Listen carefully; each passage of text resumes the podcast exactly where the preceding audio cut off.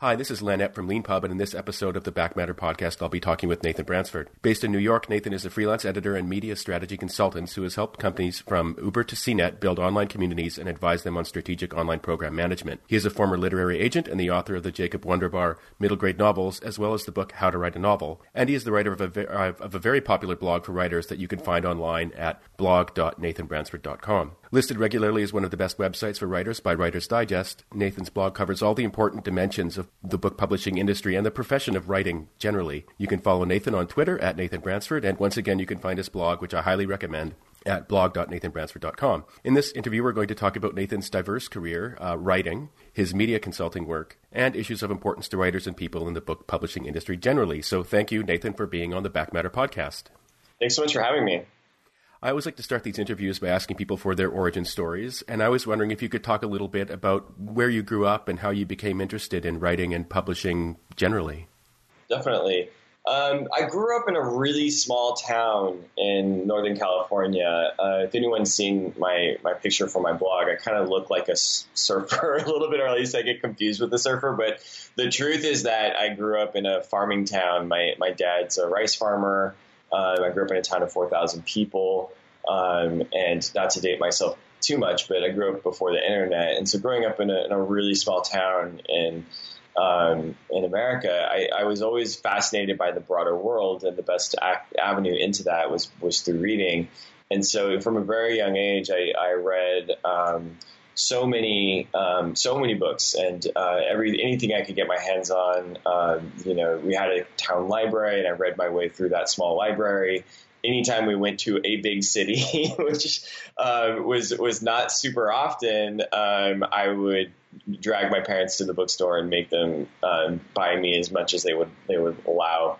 Uh, me to buy, and uh, so yeah, so I just grew up with a real, a real love of books. And when I got to college, um, I I became an English major and I, I began to um, think about what possibly making my my way um, in a career with books. And so um, I I I was as I was I taking creative writing classes and I wasn't getting great positive feedback. I mean, justifiably so. I was not a great writer in, in college, and uh, I took a class with the the author Vikram Vikram Seth, who wrote A Suitable Boy and he was really he's one of the people who's been who was really supportive of me during a time when I wasn't getting a lot of positive feedback about my writing.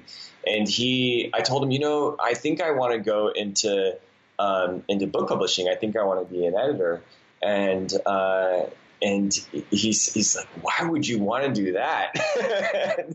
um, and he was like, no, no, no, no, no, just just go and hole up in your parents' basement and write a novel. And but I didn't listen to him, and instead I, I went into to book publishing. I, I was fortunate enough after college to land a job with the president of Curtis Brown Limited, which is a great literary agency, and that kind of set me on my path to, to being a literary agent for eight years. So I, I, yeah, I think those early days being bored in a small town kind of led set me on my path to, to being involved in the world of books. Um, I've got a very specific question. I checked out your, your profile on LinkedIn, and I guess I guess this I, I will I'm going to go go ahead and date you a little bit. Um, but you were you were at Stanford uh, studying English during the dot com boom, uh, and I've actually I've actually interviewed um, a number of of uh, authors for for a different podcast um, who tend to be kind of technical book writers and I've interviewed people who've studied at Stanford at various stages, you know, early 90s, things like that. Um, and uh, I was wondering, as a former English major myself, what was what was it like being an English major at Stanford when everybody's got presumably had their eyes on on all this money happening in the tech world? yeah. No, it's a great question. I mean, it was a really fascinating time to be um, be yeah at Stanford during that time. I mean, I had classmates who were dropping out to join these these harebrained dot. Um, I would you know be going to football games and talking to alumni in the um, in the parking lot, and and they would be offering me jobs and be disappointed to find out I was an English major. Um, it was a really it was a really interesting time. Um, I even I even took a, a, a computer science class during that time and I had a TA named Marissa. And it wasn't on, until a couple years ago that I realized that that TA Marissa was Marissa Mayer, who ended up being the CEO of Yahoo. I, I, sort of was reading a profile of her, and it mentioned that she spent some time teaching at Stanford, and I was like, wait, wait, wait, wait. Was, that Marissa, who was my TA, was Marissa Mayer, and uh, and it turns out it totally was. So yeah, it was a really fascinating time to be there, and because I was there was so much sort of pressure all around me to kind of go into tech and and to kind of join the the new wave, and in some ways it kind of hardened um, my resolve to go um, in, in an opposite path and to really pursue it, something that was a real passion of, of mine. Um, books, which in the face of the world definitely changing. At the same time, I really have always had a, a true and genuine fascination with technology and innovation. Um, and so I've, I've, I feel like in my career, I've really paired those two things. And a lot of my, um, my, my life has been driven by a love of technology and a love of books and storytelling. Yeah, I'm looking forward to asking you some questions about your uh, your work in the more recent years um, about tech and uh, with with companies like Uber and things like that, and building online platforms. Um, but before we do that, uh, so you you graduated from university, and it, it seems relatively soon after that you got what I think a lot of English majors would consider to be, perhaps before going into it, a dream job uh, with a you know big name uh, agency. Uh, what was it like when you started out as a literary agent? What did what were, what were the, some of the things that you had to learn that you didn't know uh, that you had to learn right away? Well, I think one of the things it was it really was a dream job, and I, I just I look back on it. Um, it was just so incredibly fortunate. I answered a Craigslist ad and, and ended up with one of the top agents in, in, in book publishing. Um, I think when you graduate from college as an English major, you've really learned to think about books in a very particular way. And what you're thinking about books is um, what do they mean? What are what are the cultural threads that the, the author is tapping in tapping into? What are the what are the deeper um, threads and things like that? But when you start working in book publishing, you're reading in a very different way uh, that is much more oriented to two main things. Like one, does this work? Like is this was this story well told? Is it well executed? Um, and and secondly, what's its commercial viability? Can can you sell it? Um, and shifting that mindset. Uh, at, the, at, the, time I, I, took that job, I didn't realize I was going to be a writer. I, I, still was not really thinking I had the talent or that I was a creative person, or um, I kind of uh, overly internalized some of the, the, the feedback I received in college. Um, and so, but I really, in, in retrospect, it was an enormously helpful shift in mindset that ended up helping me very, very much when I when I began to write in my late twenties.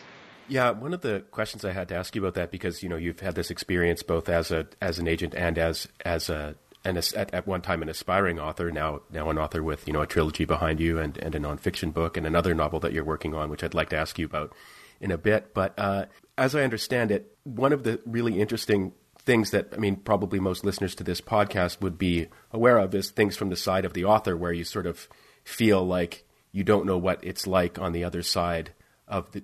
How do you get your foot in the door? Basically, is the biggest concern that people often have, particularly when they're starting out. Uh, but the the pressures from the agent side are actually trying to get the right people through that door and, yeah, and you're competing with other agents to do that. So it's it's kind of like a, I, I imagine a sort of similar set of feelings, but just from a very different perspective.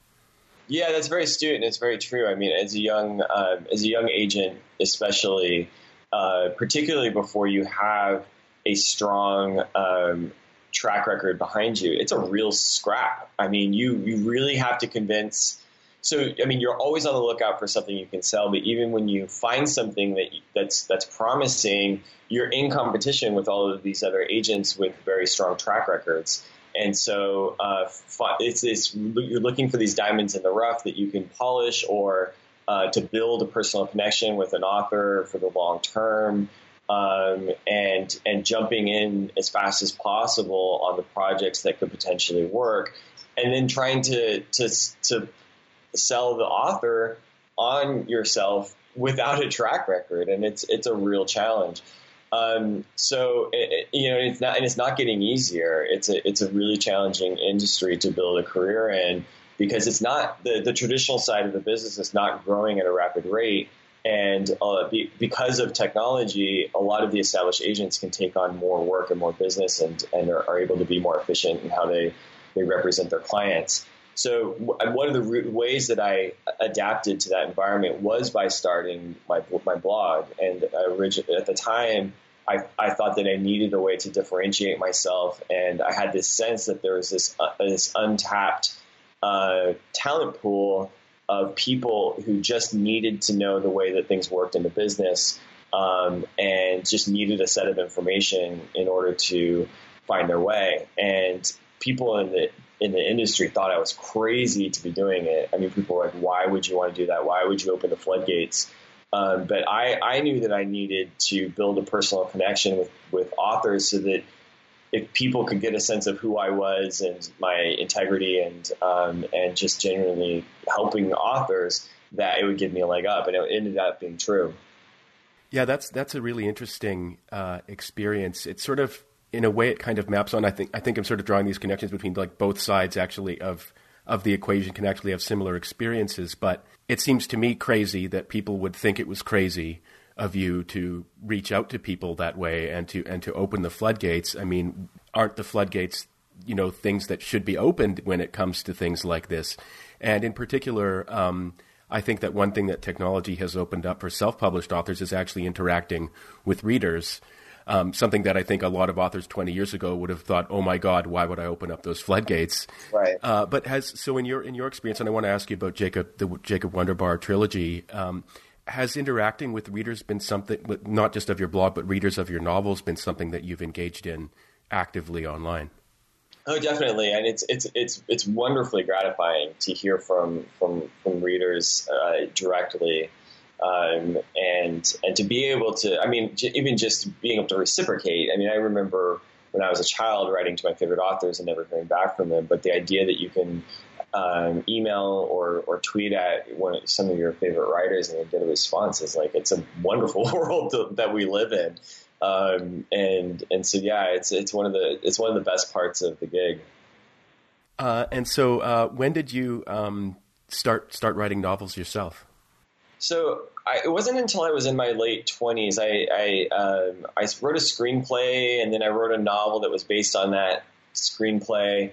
Um, and I received some positive feedback from some agents, and, and one agent in particular who um, sent me a very encouraging um, rejection letter, or actually a request for revision that um, that detailed all the ways that he thought that the, the novel could be improved.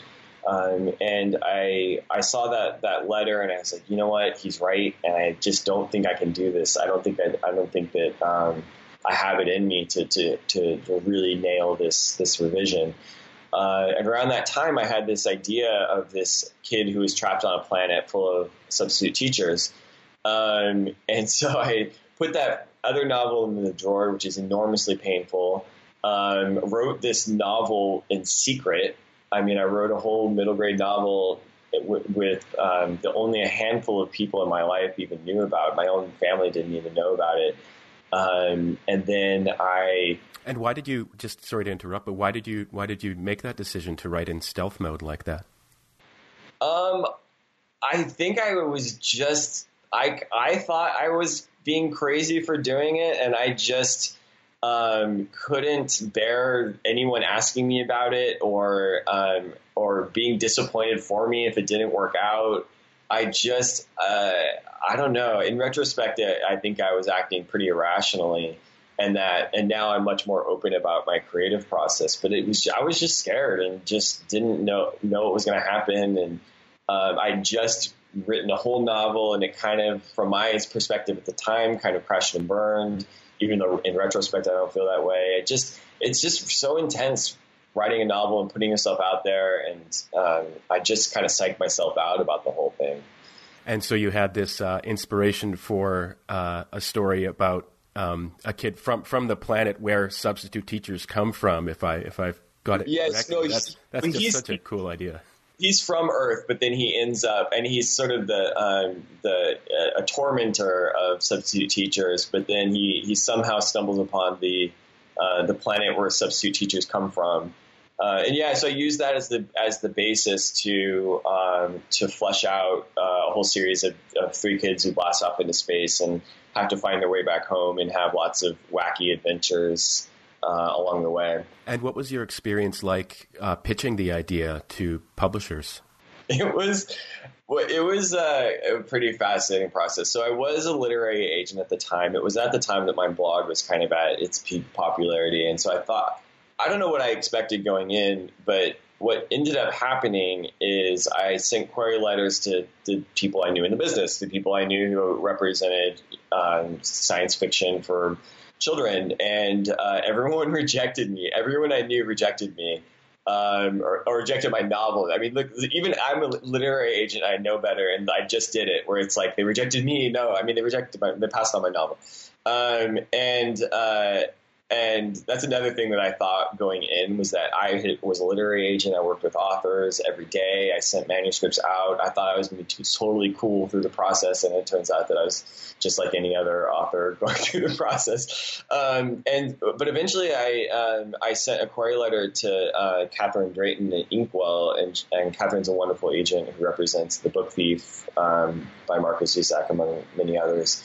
Um, and uh, she liked it, took it on, and then um, sent it out. And again, I thought I was going to be totally cool, and I was crumbling by the end of the first month of, on submission. But um, eventually, uh, a couple of publishers offered, and I ended up going with Penguin, and um, the rest kind of wrote itself. And um, you know, now I look back, and when I tell the story or people sort of get to know me later on, they sort of like, oh, I mean, of course you wrote these books and of course they were published. But it was a really scary journey, even as someone who was living and breathing book publishing from the inside. Um, it, I, it, was it was not a given. I mean, it helped that I knew people in the business, but none of those people wanted to represent me. So it's kind of an interesting process. Uh, speaking of your journey, um, eventually, uh, so there you there you were. You were a literary agent and you were a published author, and you you moved on in your career uh, yeah. to something else. What uh, what sort of motivated that shift? It was it was a really uh, interesting time for me, um, just professionally. I, I I really liked working with authors. I enjoyed working um, in the world of of, of books, um, but it was a couple different things. I think the, the biggest the biggest thing was just I had this drive to just try something new and to try to to um, to diversify. And I'm um, as I mentioned earlier in the in the podcast, I'm just really fascinated by technology, and I really enjoyed the process of building up an online community and having that um, that community around me. It was it was really amazing. Um, and so uh, around that time, I was thinking maybe I want to try something new that's that's not in, in book publishing. Um, a uh, an opportunity came along to be CNET's first social media manager, and I, I loved CNET um, I, I, as a brand. Is some you know I've, I've, been following them for, for years, and it just seemed like such an amazing opportunity to take what I learned building up my own own online community for a company that I really loved um, and so I, I made the leap. It was really, um, was really wrenching leaving my clients. I mean, it was, um, it was honestly like going through, um, you know, 30 breakups uh, in one day, um, and uh, it was it was really hard. And but um, I left them all in good hands, and many of them gone on to have like very successful writing careers. Uh, and I'm still in touch with, with I'm friends with a lot of them. And I'm so thankful that I, I made that shift. I've just learned so much uh, working in different careers and, and, industries. And I feel like I've grown so much as a person. And I've still maintained that connection to the book world, uh, which has been uh, really, really gratifying. Uh, as I understand it, you you moved on from CNET, and it may, may, may not have been the exact next move, but you also worked for a hedge fund for a while, I did. Um, which is which is uh, interesting in itself, uh, but also interesting because you know I think a lot of people in the publishing industry are, understand that, and particularly self-published authors, that building an online brand, building an online presence is important for you. We understand that it's important for different types of companies, particularly tech companies. Uh, but uh, what was it like doing that kind of work for a hedge fund? It was really fascinating. I mean, it, I, it, it's really going from the book publishing industry where so much is is subjective and so much is is is um, um, you know uh, artistic and and you know ephemeral, going to a place that placed a huge amount of emphasis on rigor and logic and um, and um, and uh, like rigorous, very rigorous analysis, um, and also going from you know book publishing, which really prizes a work life balance. For the most part, people work very hard in publishing, but it's a kind of a it's a um, kind of slower paced environment by nature to a very very hyper competitive, intense place. Uh, was really really fascinating, and I'm I'm so thankful I had that experience. I mean, I learned so much just being inside those walls and seeing the way that um, that people think. And um, you know, the, the, hedge fund I worked for, uh, Bridgewater Associates, is uh, the world's largest hedge fund. The the founder is has been um, in the last couple of years, especially, really sharing his, his knowledge with the world in the form of um, his principles book and um, and videos and all these other things. And it, it's it was just a really tremendous education and one that I think ultimately benefited me a lot, both in terms of um, um, giving me a new way of thinking about the world, benefiting me artistically, just being exposed to um, such an innovative and such a cutting edge place. I mean, um, and um, yeah, it was a really it was a really fascinating experience. Uh, a lot of what you're saying really resonates with me. Uh, I moved on from a doctorate in English literature to investment banking. Um, oh. uh, I did uh, M and A in London for two and a half years, um, and I appreciate what you're saying about the different lifestyle and different pace and the different competitiveness, and, and particularly I appreciate. I mean, I, I had the very same experience of being so excited by that by that environment. At the same time, I do remember skepticism about an English major being in those in that in that environment. I, I worked for a company that actually had a pretty diverse pool that it drew from, more diverse than I think a lot of people think happens in finance. Um, did you encounter any skepticism from people that moving from, say, something like the book publishing industry in, into an environment like that, even though you'd already had experience, you know, building online communities and stuff like that, so people would have known about your tech work as well? Not too much, and I think that that's one of the wonderful things about um, about Bridgewater is they very much appreciate having um, an interesting background and an unconventional background, uh, and sort of being the individual that you are. Um, and um, that you know, it's interesting. One of the one of the the main commonalities um, between book publishing and, and, and, Bridgewater was just that both of those environments really put a premium on people just being themselves and sort of being their, their authentic selves. Um, and um, and it, and it's sort of you know if that comes with some eccentricity, then that's then that's welcomed. Um, and so no, I was I feel I felt fortunate that that that my background was wasn't a hindrance or something I had to hide. It was I mean um, it was Bridgewater also believes strongly in transparency, and so I was very open about the fact that I was an author and that I ultimately wanted to be writing books, and um, and everyone was very supportive of that. And uh, you've, as I understand, you've uh, you've been working with Uber for about a year and a half or something like that. Uh, can yep. you talk a little? I mean, this is you know one of the uh, companies that at least is always on the on the sort of top of my headline sort of list of headlines to read about things because I'm particularly interested in self-driving cars and things like that. Uh, what what what sort of work are you doing for Uber? Um, I'm doing. I'm working with their their tech brand team on um, audience development, and so um, one of the interesting things that have happened over the last ten years is um, is the the use of blogs um, has gone from something you'd be crazy to do to something that can be a really effective tool uh, for for companies to reach uh, their not either potential customers or potential recruits.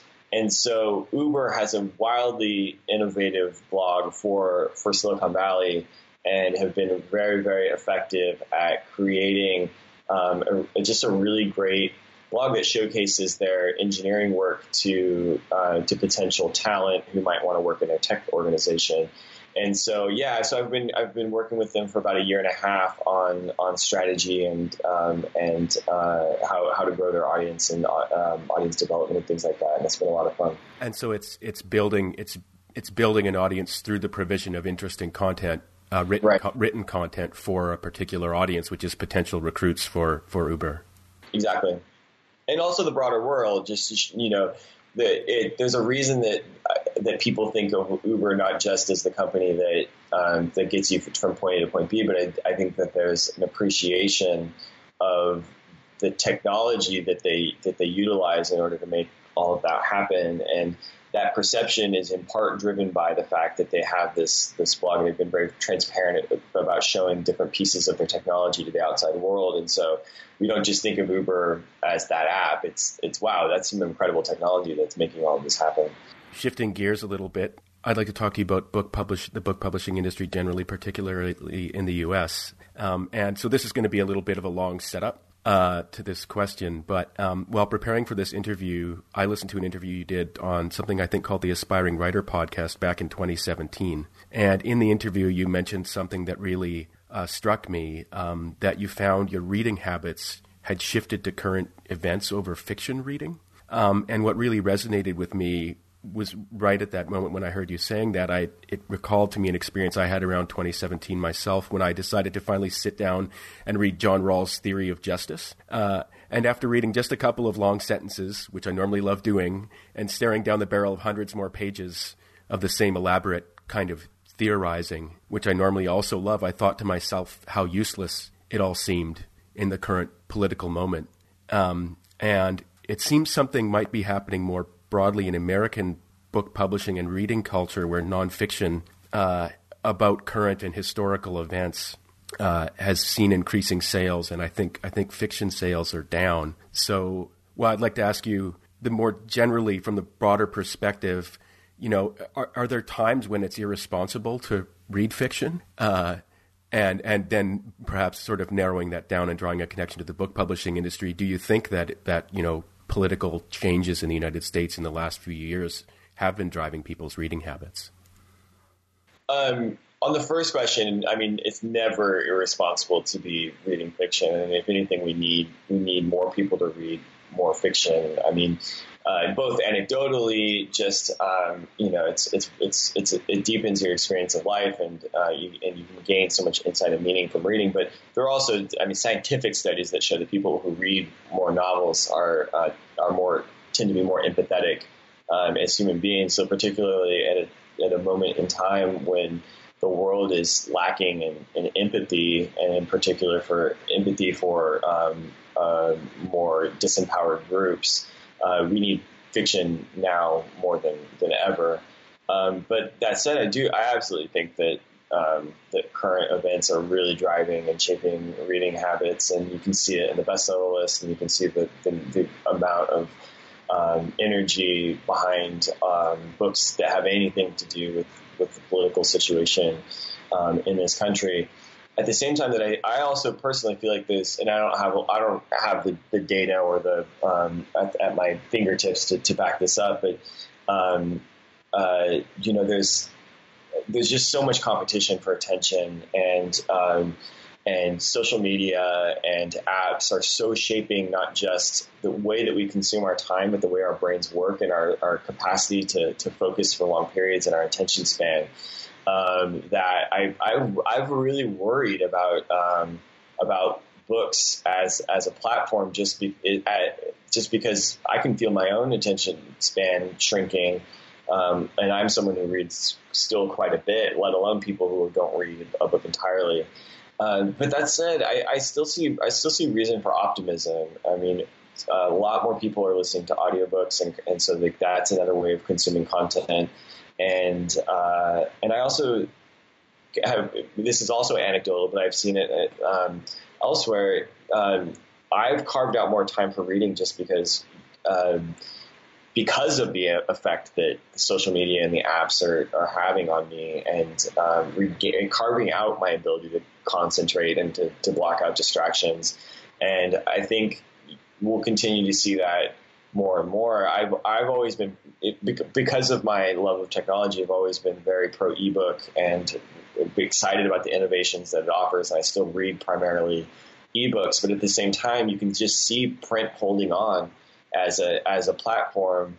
Um, and you know, I think a lot of that has to do with um, with blocking out um, the the internet. Uh, yeah, I was going to ask you a question about you've been doing an annual ebooks survey for the past twelve years or so.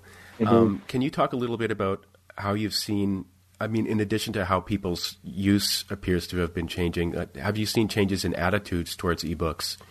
Yeah, it, it, it was really it, that that poll has been has been fascinating to me over the years. Uh, the first time I I um, I, um, I published the poll was I, I'm almost positive it was before the Kindle. And so ebooks were like really hypothetical that people were talking about um, at that time, there wasn't even really a device to read them very well. I believe the Sony Reader was out at the time I first launched the poll, but the Kindle wasn't out, the iPad wasn't out, um, and um, and I but I still felt felt like it was inevitable for the future because I, I because of, costs, and I, I, just you know mass market um, took off because it was cheaper, and, and the potential for ebooks to be cheaper still uh, made me feel like eventually it was going to become ubiquitous. Um, then I, then the Kindle came along and they, and you started people kind of got it a little bit more, but the Kindle, the original Kindle, uh, I'm sorry, uh, Jeff Bezos was a little bit clunky and just kind of um, uh, not a device that really made people super excited. But the, you still started hardcore readers started shifting. And then around that time, I um, I published a blog post that was like, I don't think the ebooks are really going to take off until there is a larger iPhone of the future. and then, then when so uh, it turns out that was one of one of I don't know how many of my predictions were right, but that was a, a correct one where there's another shift in perception once the iPad came out, and it gave people another avenue um, to to read ebooks who didn't like e-ink. Um, but then after this initial burst of enthusiasm and this wave things kind of leveled off. The growth, the, the exponential growth became incremental growth, um, and uh, there hasn't been since the iPad a real serious innovation in, in the in the, the medium. Um, in the way giving people different or new opportunities to to read ebooks, and I think around that time, uh, you also saw the, the burst in, in, social media, and then I think more and more people beginning to, to, hold on to paper books as an antidote to, to screens.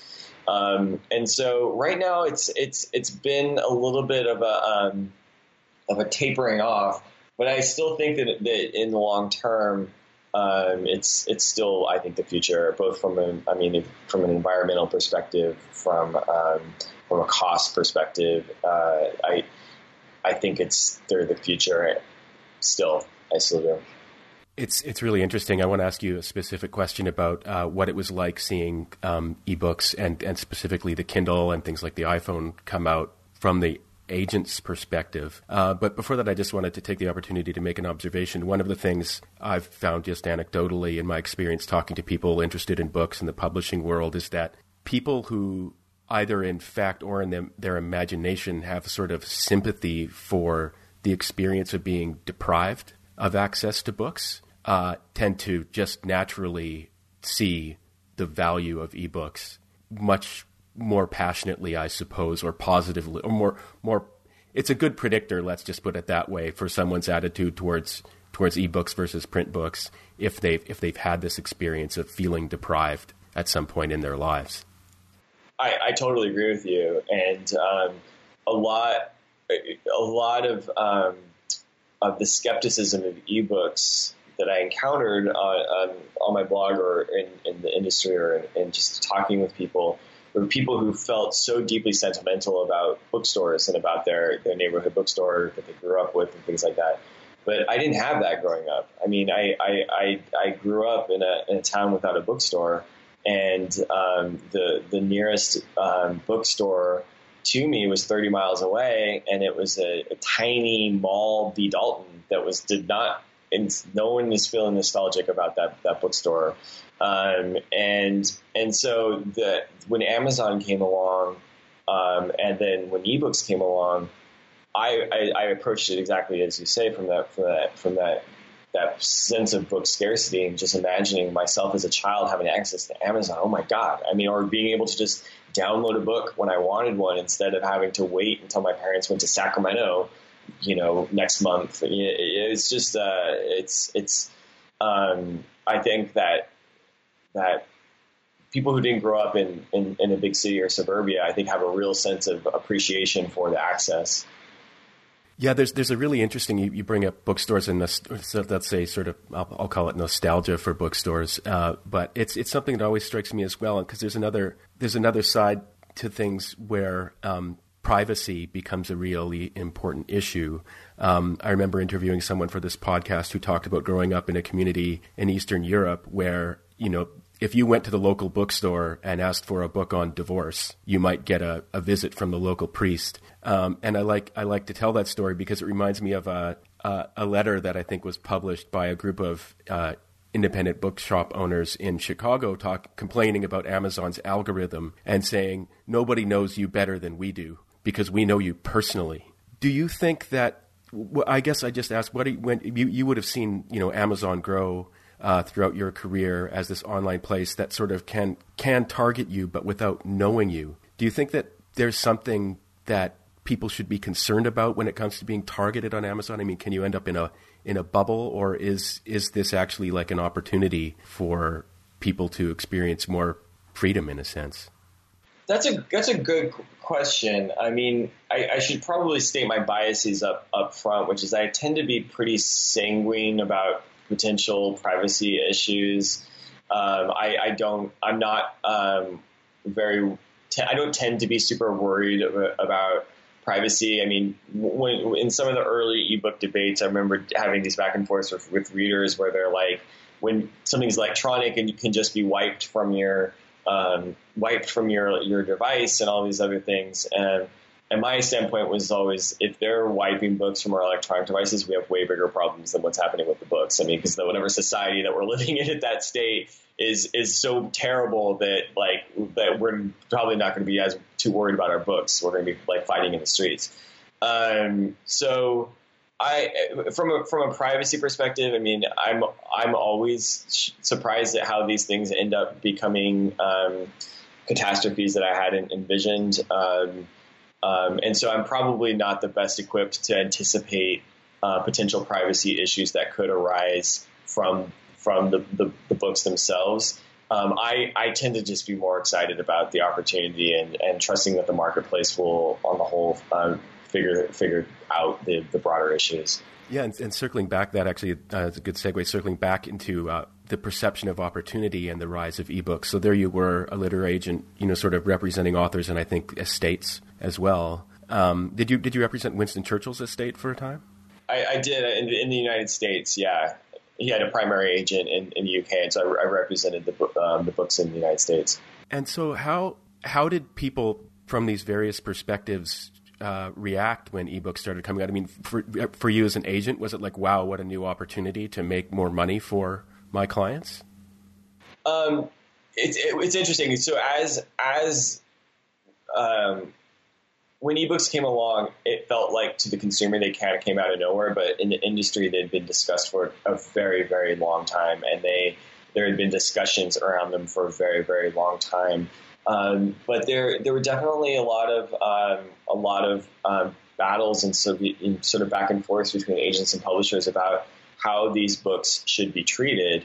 Um, and you know how much of the holistic cost of creating a book should be taken into account. How much should the fact that publishers aren't paying for um, for paper and distribution be taken into account? And then so there was there was a very very long standing debate over um, the right um, split between um, publishers and and authors uh, that were being negotiated by agents, and then as well about the, the business model that the, the publishers should um, uh, work out with the ebook distributors, which of course led to the whole fight between the the, um, the wholesaler or the um, or the agency model.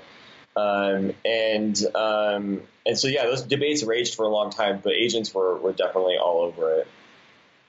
On the subject of what authors earn uh, and what publishers earn. Um, one of the things I wanted to talk to you about was uh, for people who follow the book publishing industry, blogs and media.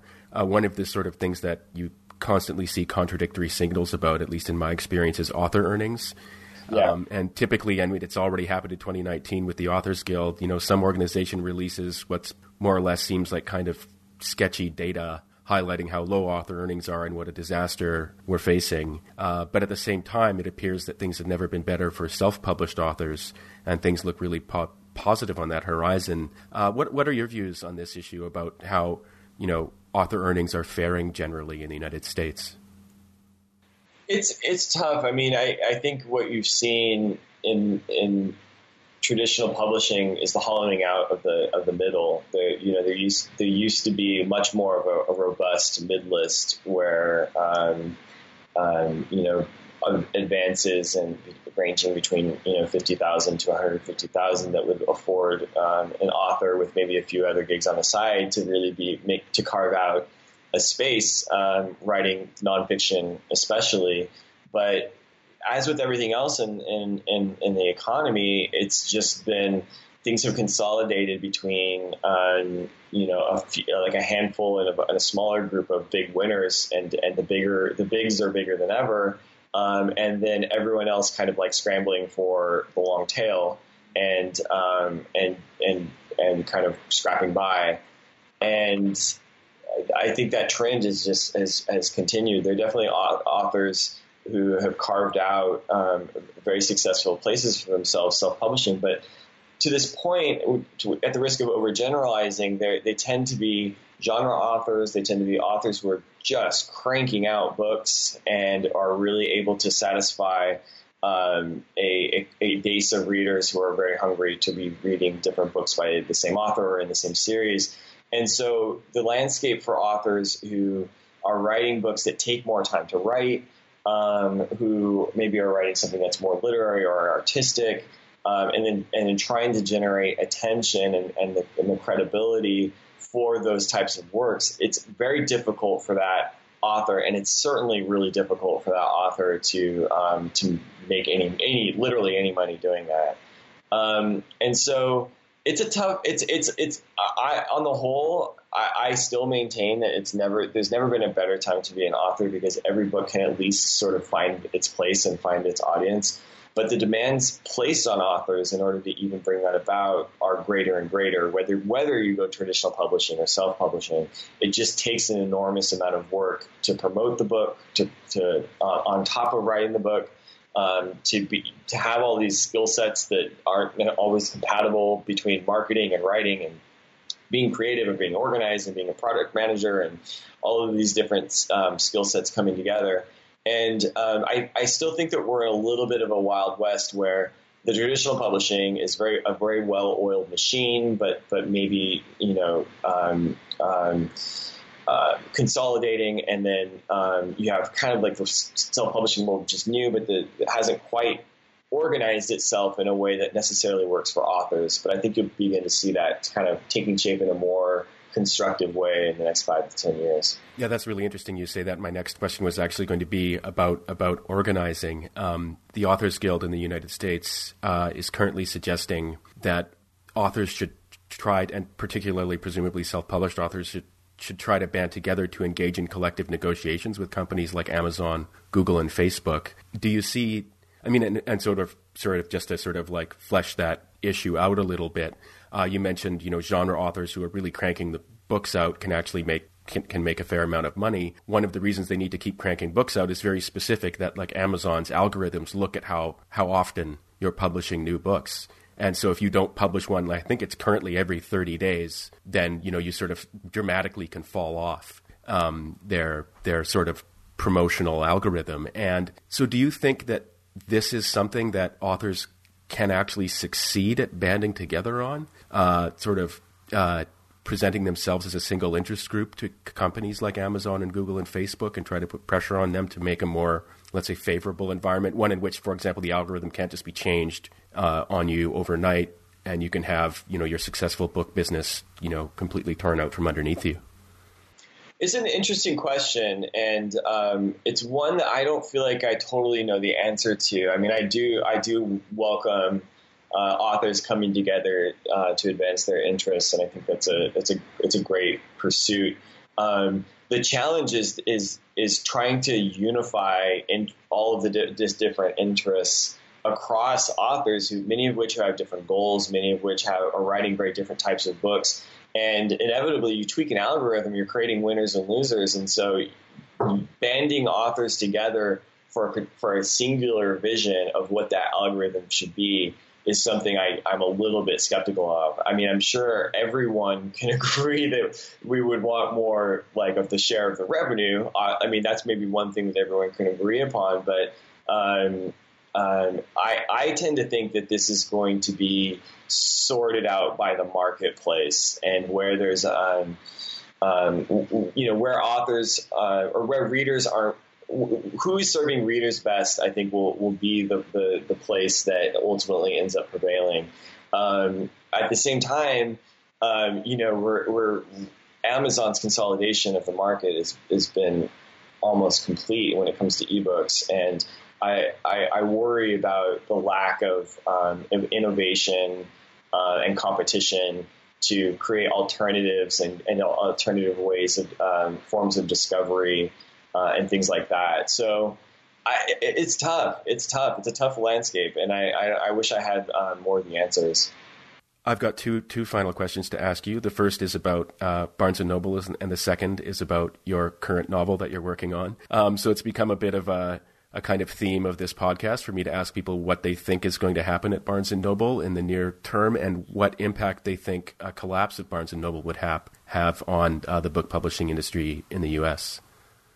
Definitely. Um, about a year ago, I published. Uh, um, I had a conversation with um, uh, Mike Shatzkin, who's a, a long time publishing consultant, and has he also has a really incredible blog on. on on this sort of inside of, of book publishing and some of the marketing. And we, uh, um, and we talked a lot about um, about this very topic: what would happen um, if if Barnes and Noble um, were to go bankrupt? Which, to be clear, is not imminent by anything I've, I've seen, but it's it's it's a definitely a perennial uh, topic of conversation. And um, where we arrived is that it would have a really very significant impact on on um, on the publishing industry. Um, if you think about what publishers are, they're really a, a, a collection of services that uh, take a book and, and, and, make it happen. In order for that to happen, there's editing, there's putting together the, the design and the physical um, um, the physical book. But the thing that they offer that's the true competitive advantage that can't be recreated by an author is their distribution. And uh, they they are the ones who can get a book into a bookstore. They uh, they know how to do that. They have the relationships. They have the infrastructure. Um, they have the processes. And so, uh, in a time when uh, when print is still the the lion's share of an author's revenue, authors uh, still need to go to publishers in order to to reach the bulk of their readers.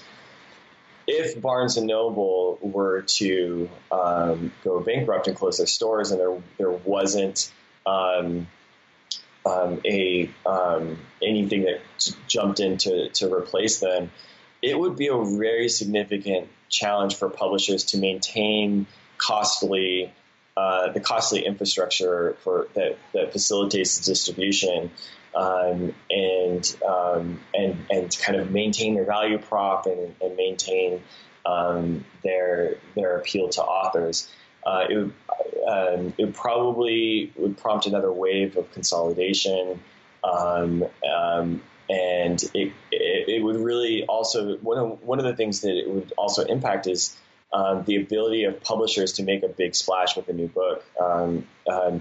When you you know when, when, they're able to go to Barnes and Noble and, and make a make a splash across the country, but um, independent books bookstores tend not to be as consolidated and have more individualized interests, and so being able to break out a title through marketing within bookstores it would be more challenging. Um, so it would be it would be a big deal. It'd be a really big deal, and it could um, um push things more towards ebooks potentially it could push more toward um, authors going it alone, hmm. um, eh, because if, if it's not that hard to make a book, um, you know, for an author, as anyone who's self-published knows, the hard part is not um, is not the making of the book. The hard part is the marketing and the distribution. And if that distribution goes away, um, it's you know an author, even a, a, very big author, could look at the landscape and might say, you know what, I'm going to take the bulk of the revenue by doing this myself, and um, and I'm going to go it alone. It's it's such an interesting industry arc. I mean, uh, you know, probably let's say 30 years ago, the rise of the big box stores would have been seen by book lovers generally and and ind- independent bookstore lovers who are a distinct group uh, would have seen the rise of those big stores as a huge existential threat. Uh, and and now when we, we hear about you know the big the big chains closing, we're like another existential threat.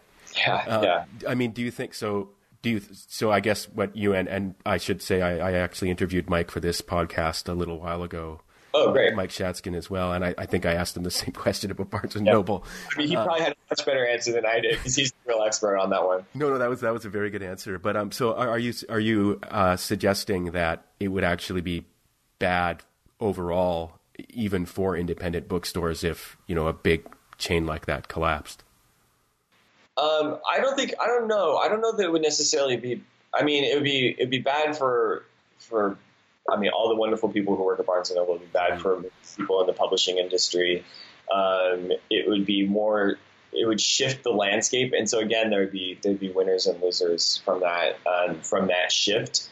Um, for authors, I, I, I don't know. I think at the end of the day, um, authors are able to find their their their readership, and um, um, whether whether you're an author who's who's self-publishing a passion project, or whether you're J.K. Rowling or James Patterson, you're going to find your audience, and um, and so I, I, tend to be more optimistic from the standpoint of the author because um, before, if a publisher didn't find your work commercially viable, it went into a drawer and no one could see it. But now, you know, even if the, even if your readership is is a dozen people, if it's hundred people, if it's thousand people, it's it's great that you're able to try it and get it out there and and have it find the readership that, that it's going to find. And so, um, if Barnes and Noble were to um, to go under, certainly that would create a, a, more challenging environment for certain types of authors, and it would be very um, very difficult for the publishing industry, and it could, yeah, it could even be hard for the indie bookstores if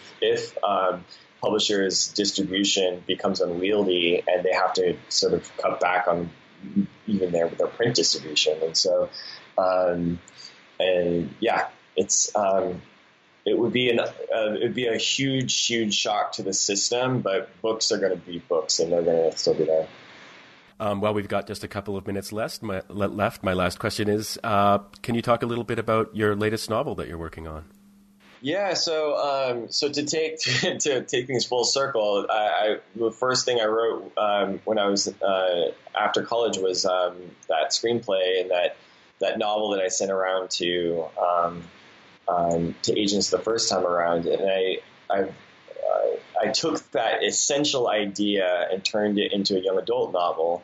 Uh, before it was intended for adults, but this is a young adult novel that I've been working on for a very long time. It's a really challenging premise um, and one that I've really struggled with figuring out how to make it work. But I'm hopeful I've finally found a way to make it work. I just finished the uh, the first draft right before the holidays currently in the process of, um, of revising, and then um, hopefully, hope, uh, hopefully we'll send it to my agent um, in the next couple months. So um, fingers crossed. yeah, so it's it, my first series was middle grade. This is young adult, so it's a different vibe and a different um, approach. Uh, but I'm uh, cautiously hopeful and excited about it. And I'm telling you about it, uh, which means that I'm not like I used to be, where I'm keeping everything a total secret. So. Uh, well, thanks. Thanks for that, sharing that, and thanks uh, for taking the time to do this interview. I really appreciate it. Uh, congratulations on finishing the first draft of your novel. Best best wishes for the next couple of months as you get things firmed up. Uh, and yeah, uh, thanks again for taking the time to do this interview. Thank you. This was great. Thanks.